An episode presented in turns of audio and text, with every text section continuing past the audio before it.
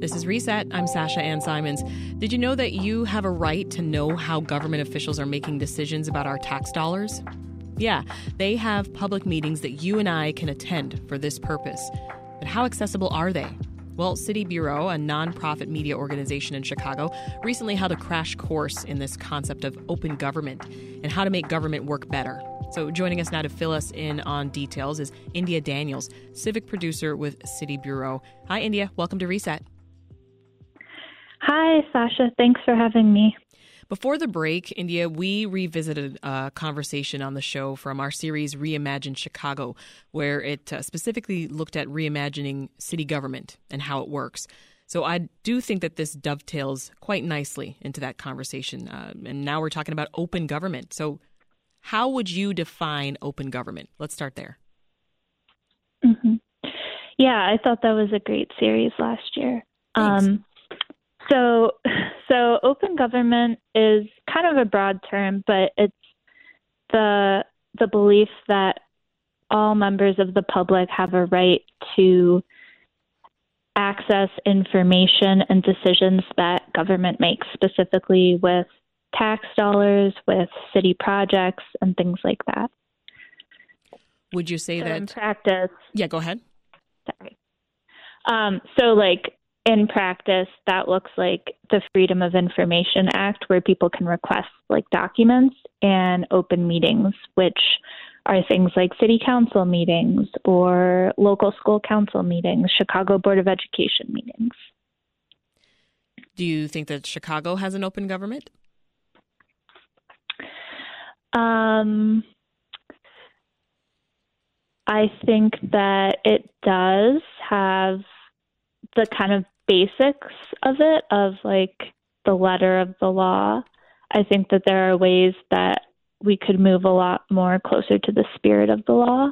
Um, and I think that we've seen some kind of like moves towards greater transparency because it's kind of this question of like transparency versus secretive decisions behind closed doors. Mm-hmm. The uh, Illinois Open Meetings Act it requires government bodies, uh, councils, commissions, etc., to hold meetings that are open to the public. Can you explain what's required by law here? Mm-hmm. So, according to that law, and every state in the U.S. has its own kind of version of an Open Meetings Act the government body, so that's something like city council or Chicago Public Schools, it's not something like a nonprofit or a for profit. Um, those government agencies need to give at least 40 hours notice and an agenda of the meeting. Mm-hmm. Uh, so pre internet, that would maybe mean like publishing it in a newspaper or putting it on a bulletin board. Today, that's pretty much putting it on your website. Mm-hmm. Uh, the other requirement is that there's a minimum number of board members in attendance, a quorum, so that like decisions aren't made by a minority of the group. Okay. And it has to have time set aside for members of the public to share their concerns or other wishes with the board. But uh, on that quorum that you just talked about, India, if members run into each other in the halls and they start chatting, that counts as a meeting, right? And it could violate this this Open Meetings Act. Yeah, or even if it's like an email thread, an email conversation between people on a board, they have to be careful about that because that's technically a conversation of business and it could be a violation if it's not happening in the public. And, overall, they just have to leave time for public comment. Is that right? Mhm. Yeah, so some places they'll have a limit like I think city council is usually half an hour and each person gets 3 minutes to speak. Um, but those slots fill up really quickly, so sometimes not everybody gets an opportunity to speak. Are there exceptions to these rules? Like, you know, um, if they're discussing sensitive information, for instance? Yeah. So if, like, the Chicago Park District is discussing whether they want to keep the superintendent in leadership, which happened last year, they would go into a closed session to discuss whether they were going to officially make that decision. Um, so that wouldn't be open to the public, sensitive things like hiring, firing, finances. But if they were to officially make that decision, like, hey, we're going to um, not have this person be the superintendent anymore, then they would have to return to open session to vote or share that information. How has the pandemic impacted all of this, India? Mm-hmm. So, a lot of meetings got canceled left and right. I can imagine. Um, because, yeah, prior, part of the Open Meetings Act is also that these meetings pretty much have to be held in person at a physical location.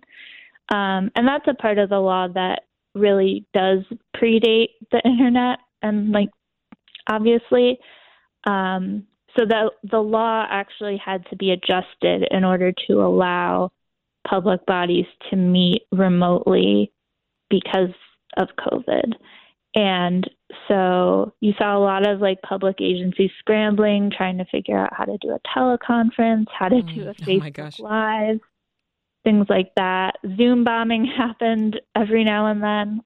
Um, so yeah, there was this kind of initial scramble, and then it ended up being kind of interesting because we saw agencies that previously were like, "Oh, we're not going to live stream this meeting because that's too complicated." We saw them kind of catch up and adopt that technology.